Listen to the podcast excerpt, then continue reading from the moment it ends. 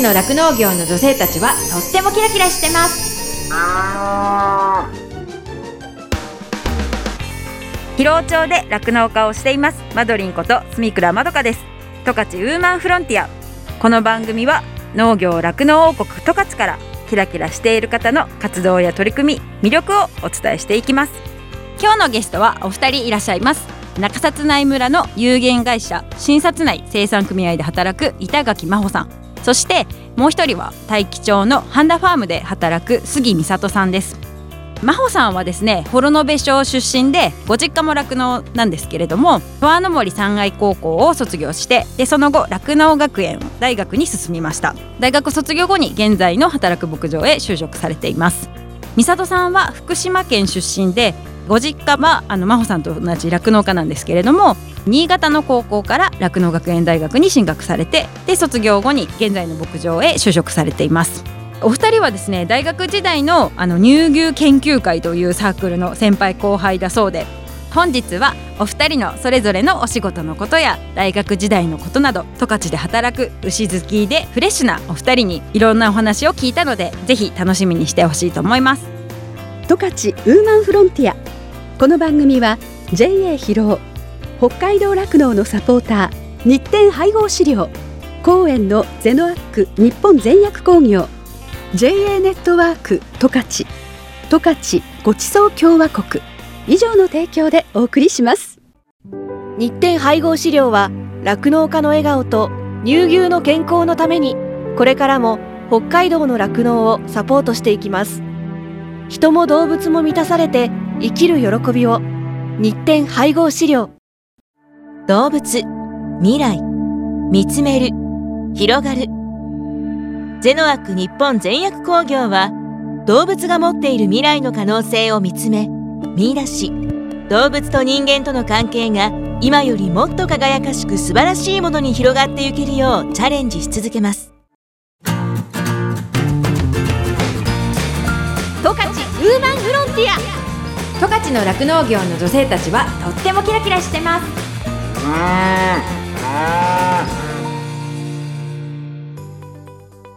すごいこうお二人ともなん。か任されてるお仕事がすごい責任がね結構ちゃん。とあるというかそういうお仕事だなっていうふうに感じるん。ですけど今の毎日お仕事をしている中であこういうところ楽しいなとかやりがいがあるなとかいうところってありますか、やっぱりいいですかやっぱ受精してるので自分が受精して受胎して生まれてきたらやっぱやりがいっていうかの感じたりとか、まあうん人もみんな優しい人ばっかりなので、うん。楽しく私は仕事できてるかなって思います。えーえーもう受精して生まれ始めてる感じですか？そうですね。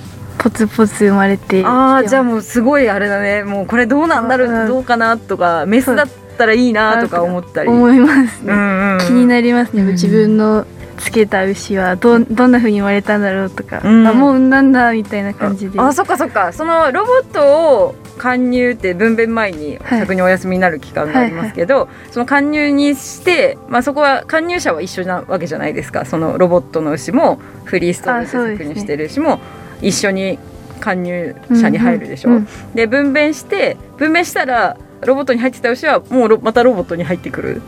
ととは限らない。一回そのフリーストール牛舎に行って、うん。えっと、絞って1週間ぐらいして、また加入出した時にああこの牛もう戻せるかなと思った時にロボに戻したりとか、うん。まあ、そのままフリーストールで絞ったりとか。あそれはもうその時のあれなんだね。ね。ロボットはもうマックスでうん220頭は絞るけどそこで出入りがないとこっちには入ってこないしそうですね。フリーじストールもフリーストールで絞る頭数とかがあるので、それに合わせて一応なんか調整してる調整はしてる感じですね。へえそれは同じ敷地内にあるっていうことなのかな？あそうです。ロボット牛舎もそうですね。パーラーも。向かいあ 向かい合わせたわけじゃない。ちょっと離れてるんですけど、うんうんうん。すぐ近くに。同じ並びというかはい。にあって、はいはい、でまあその決める人がいるわけですね。そうですね。あじゃあこの牛こっちでもいいかなとかパソコン見ながらこそうですね。うやったりするってはいなるほど。いやまあ確かに自分の受精した牛が生まれると嬉しいですよね。嬉しいですね、うん、そしたらなんかまたこうやりがいとかなんかワクワクするじゃない？その子がこううまく次分娩してくれるかなっていうところまで行くのがね。そうです。そう私もそこがいい。え美里さんはどうですか？はい、私も受精の免許持ってるんですけどまだやったことないので、うん。受精はないんですけど、うん。保育最近が担当させてもらっているので、うん。保育して体調悪くならないかっていうか、うん。不安になりながらやってますけど、うん。体調まあ今のところ全然いいのいい方なので、うん。そういうところであ元気だなって思ったり、で体調悪い牛がいて獣医さんに見せてもらってで良くなってっていうのを見て、その発見が早かった時とかに獣医さんに「うん。あこれ早く見つけられてよかったね」とかって言われると「あよかった」ってよく見ててよかったなとか思ったりとか。ね、うんしますね、親牛もちょっと体調悪いので上司に「この牛ちょっと見てもらえませんかね」って言って相談してうん見せてもらみ見てもらったりとかして、発見がやっぱ早い方がいいので、うん。そういうところでえっとよく見たりするので、うん。日頃の観察の時間を設けてよかったなとか思ったりはします。確かに。その獣医さんにかかるまでというかうん。獣医さんに見せるまでの症状になる前にね何かこう自分でできることがあったら、牛のやっぱ回復も全然違いますね。違いますもんね。でやっぱね獣医さんが来るってなると待ってなきゃいけないしね。時間も何時に来るか分かわんないし、からないのね、で。子牛はだいたい常にミルクやる牛ってどれぐらいの頭数いるんですか？大体多くてもと最初保育保育瓶であげてからバケツに切り替わるんですけど、うん。大体現在は5頭少ないんですけど、多いと本当に多い時は10頭ぐらいになるぐらいですね、そこまそれぐらで多くあるとやっぱ結構時間もかかっちゃいますもんねね。10頭ぐらいいるとね。1回2本ずつなんで4リットル1回4リットルぐらいあ結構伸びますね。はいあげてるので、でえっと配合飼料とかあまりあげてないんですよスターターとか。あ。本当に基本水水ミルク水草乾燥だけでやってるのでうん最初大学時代の時はスターターあげるって勉強してたんですけど、半田さんに来てから乾燥とミルクだけで十分育つからこれだけでいいんだって言ってそれ教わってのタイミングで当たるの？配合配合はうちはあげてないんですよ。普通に親のサイレージをちょっとあげてるってで鳴らしててああのブツブツの硬いものは当たらないの？あそうです。だからそこに混ざってるうん。混ぜ餌グラスサイレージとその単味でアッペンとか、ビーパルとかも配合全部作って TMR であげてるって感じ。あもうで育成者の育成になる段段階のちょっと前の段階からあげてで育成もそういう餌をあげてるので。なので育成用の18とかスターターとかはうん。あげてないんですようち。ででそういうとこはちょっとびっくりしたんですけどですよね。いやり方が。いいよね。こう発達させるためにはそういうスターターが必要だが必要だってよく聞きますけどね、そうなんですね。えだ何ヶ月ぐらいミルクやってるんですか？大体3ヶ月以内75日なのでそんぐらいであーまあ大体まあふ一般的に言うな普通ぐらいですよね。普通ぐらいで。そうなんですね。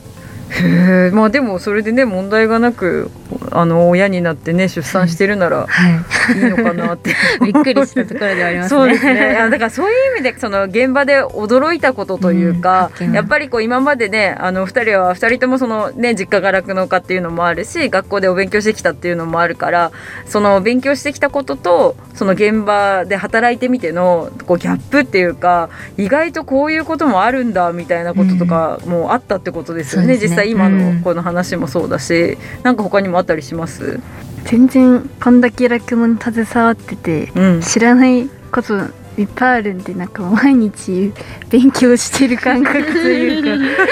え なんかここんな知らないこといっぱいあるんだなと思いながら毎日仕事してそうですよね。だって実際真帆さんはだって高校の時からその学校にもその農場っていうかねはあの実習で働くところがあったし、うん。それこそ短期実習とか多いかったんですもんね高校の時とかねすね。で本当に道内のいろんな酪農家さんに何週間かとかで研修に行ったりしてたんですもんね、はいそれで本当にいろんな酪農家さんを見てきてるけどやっぱそういう短期間だったらこう任されるお仕事っていうのもそもしかしたらそんなになかったのかもしれないしだからこうやってこう働き始めて一つの牧場に入ってこうじゃあここを任すよってなった時にまあねそういう意味でもうなんかありがたいけどやっぱ不安とかねそうですねそういうのもあったりするもんね。ありますね。めちゃくちゃ不安です 私のせいで牛が死んだらどうしようとか。めちゃくちゃ思いますね。なんか一個間違ったらもうなんか怖くて怖くて。うん、あそっか。一回ね。一回何かでこう、うん。もしかしてちょっと状態が悪くなってしまったってなった時にもう次からもうそんなに具合悪くないのにすごくこう気にして見ちゃったりとかね。判断をすごい求められる感じがするので、やっぱ日々怖すぎて。そうだよね。しかもそうやってこう一日お休みとかでさ開ける日があったりするじゃない？その一日でなんかいきなりこう変わってることとかもあったり。見落としてたんだろうかとか突然悪くなったのかなとか、うん、なんか怖くなるよ、ね、怖いですね。いや確かに。それでも休みの時に電話かかってきたりすることはない？あ今んとこないですねちゃんと。ちゃんとねお休みはお休みでちゃんと。もらって。ちょっとね 芸者のことは気にしなくくていいようにしてくれてる、でも帰ってきてねなんか。あれ？みたいなあれみたいな。でもた時々あります。牛 減ってる。みたいなどうしたんですかこいつってなったりそういうのあるよね。ありますね。確かに。昨日まで普通に搾乳してた牛なのうにん。なんで？とかね。全然その分娩とか関係ない時期、分娩後とかのその気をつけなきゃいけない時期じゃない、もううん。もうなんか受胎してますみたいなやつがいきなり具合悪くて立てないとあか何事だよね。まあそういう意味でね生き物を扱うってことはそういう大変なこととかね、難しいこともあるとは思うんですけどでもそういう意味でねなんか日々こうそういう大変な大変なことって言ったらちょっと大げさっていうかねあれだけど よりただこなしてるじゃない仕事をみんなしてるんだなっていうのはすごく感じますね、聞いてて。十勝ウーマンフロンティア。皆さんもともとまあ酪農家出身じゃないですか2人とも、はいずっと酪農の仕事将来もしたいと思って今まで来た感じですか？そうですね。動物が好きだったのもあって、うん。っていうのはありますね。うん。できっかけっていうとまあ震災があってみたいな感じですね。うん。あそれちょっと後で。はい、あるんで。あで今の職場で働くきっかけっていうのはなんかそれぞれなんかあったんですか？美里さんからどうぞ、私の場合は大学の友達がその子が新規収納を希望しててで他の牧場本当に関係ない牧場さんにたまたま実習に行った時に、うん。そのハンダファームさんで働いていらっしゃった方が、うん。そこで働いていてでしべちゃんもしかして？あしべちゃです友達。いがちゃんだ あ友達だわ、そその方が、うん。ハンダファームさんでうん。従業員募集してるんだっていう話をその子が聞いて、うん。でその話を持ち帰った時に「あどう?」みたいに言われたので「うん。あチーズもやってるとこだし」うん。まあそんなにトースも多くないからちょっと見てみようかなと思って、うん。インターンっていう形でちょっと短期で実習させてもらってあ学生の時に。そうです、んん。で2回ぐらい来て、うん。でいい雰囲気だったので、うん。やってみようかなと思ってそこにいるのが機会でしたね。へえそうちょうど私の友達が働いてる時よく一緒に飲んだりとかして。てそうそうその時のハンダさんファンダファームの話をよく聞いてたからだからあそうハンダファームさんなんだみたいな感じでした。そうハンダファームで結構長かったんですよねその彼も。結構長く働いててでなんか縁があってしべちゃんの牧場で働いてでそこで奥さんに出会ってで結婚したみたいな感じ、新規収納始まったっていう。のでそうそうなんですまだ何年目？2年目か3年目ぐらいまだそのぐらいでしたね。なんですけど、はい。すごいまめな人だなって感じ。あでも半田さんのこともすごい大好きでよくそういう話を聞いてましたね。ううんん、え真帆さんは？今の直属の上司が共進会に参加しててそこで自分大学の時にロボットがあるところでバイトしたんですけど、うん。それを知ってたので、うん。その上司とその採用担当者の人がたまたま共進会にいてうん。うちロボット始めるんだけどどうって言われたのがうん。きっかけでうん。入りました、えもうじゃあ大学何年生かの時に決まってたの？あでも決まったのは本当大学4年です。大学3年生の頃からちょっと話をもらってて、うんずっとどうしようって迷ってでもやっぱ牧場の仕事はしたいなと思ってたので、うんうん。そこの牧場に就職を決めました。あそうなんですね、はい。えロボット業者のバイトとかってあるんですね。そうです。ね大学の時に？江別の酪農家さんでやってるところがあったので、うん。そこでバイトしてました。へえそれも同じような感じなの？あでもあのメーカーは違うんですけど、うんうん。メーカーが違うから今の牧場にもやっぱこういうロボットがあるんだなっていうのを知りたくて今の牧場に入ったっていうのは。ああなるほどね。あ今ねこういろんな会社でねこうロボットそうで出してるけど。す違いとかが気になってたので。へえやっぱ実際に違うところもあるってことだよね。違いますねやっぱ。こういうところはいいけどとかなんかあるんだねきっとそうですね、うん。ありますあります。そのね共進会によく私も行ってたからお二人のことは見たことがあってもともと。はい。でねよく中札内のお手伝いしてたんでそうです だからまあそういう流れなのかなっていうふうに思ってたんですけどでもねそういうロボットでバイトをして、それでねそういうきっかけでうん。また違うところを見たくてっていうのはねなんか前向きですごくいいですよね。ズバリなんですけど今もう今の働いてる牧場で自分の目標であったりあと今後本当に漠然とでもいいんですけどなんか夢みたいのがあったら教えてほしいなっていうふうに思います。じゃあ美里さんから。はい。私も先ほど言ったように受精師の免許を持ってるんですけどまだ受精はしてないんですけど、うん。そうその受精をちょっとやらせていただいたらなっていうので今ちょっと直見したりとか練習はしてるんですけど、うんうん。まだその自分で独り立ちみたいなうん。やつはまだできてないので、うん。できたらいいなっていうのが目標ですね。うん。い。いですね。またそしたらこうこう広がるよね。視野みたいなね。自分のできることも広がってくるので、うん。それこそねそうやってこう受精する人が不在な時に、あそうです。やで自分でやりますっていうのがうん言えるので、うん。牧草時期とかあそうです。ねうんうん。なるほどじゃあ真帆さんは私もやっぱ受精を今やってるんですけどまだ一人でできないっていうか、うん。完全には一人でできてなくて、うん。上司がフリーストレートロボをどっちもやってくれてるっていう状態なのでうん。一人でロボ牛舎の受精を担当できるようにこれからもなんか回数とかちゃんと積み重ねてうん。できたらいいなと思ってます。ねえやっぱねあの繁殖はうん要と言いますからね、その本当に受精がねうんあのうまくいってその繁殖がこううまく回るのが牧場にとって一番いいことっていうのはずっと言われていることなのでそこをね担うことができたらとかねこう手を入れて受精するっていうそこも大事なんですけどその今がいい発情だっていうのがうんなんか私もそうだけどもっと分かるようになりたいなと思う。こう手を入れてそのねただね精液を入れるってだけじゃなくてなんとなく卵巣の状態を見てここがいいんだよみたいな感じのとかが分かれ分かるようになったらもっと強いなっていうふうには思ったりしますね。将来どうなりたいとかあります？難しい。みんな今の感じだと。まあだから将来酪農家になりたいとか、まあ誰かいい人に巡り合いたいとか、あ。なんかそういうことがあったら、今パッと思いつかないですああそっか今。の仕事がすごい充実してるからうんうん。それもねねいいことだよね。うん。それでやっぱりできることも増えてきたら、多分任されることもさらに増えてって、そしたらもしかしたらあの今のところでこうなりたいっていうところもあるかもしれないし、もっと違うチャレンジをしたいって自分で思うかもしれないし、本当に世の中ねどうなるかわからないからね、うん。そういうなんかいいチャンスが巡ってくるかもしれないし、だからそう思ったらあの希望がまだまだいっぱいあるなと思うんですけど。ということで今日の一文字を書いてもらおうと思います。はいじゃあ真帆さんは緑でなんていう字を書いてくれたんですか？ね。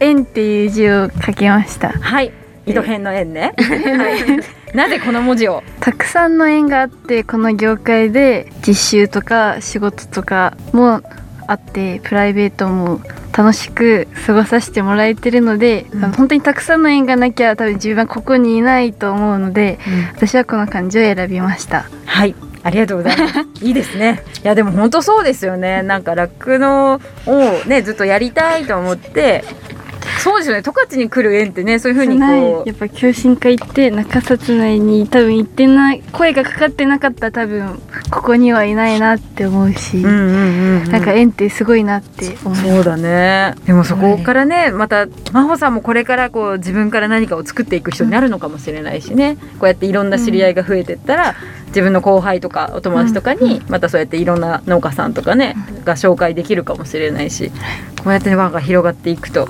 楽しくなるよねより。はい。はい。十勝ウーマンフロンティア。十勝の酪農業の女性たちはとってもキラキラしてます。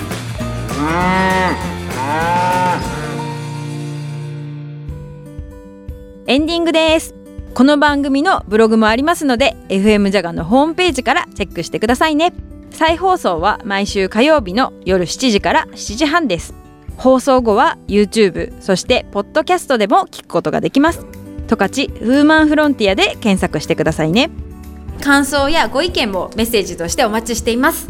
宛先はですねメールで jaga.jaga.fm jaga.jaga.fm になってます。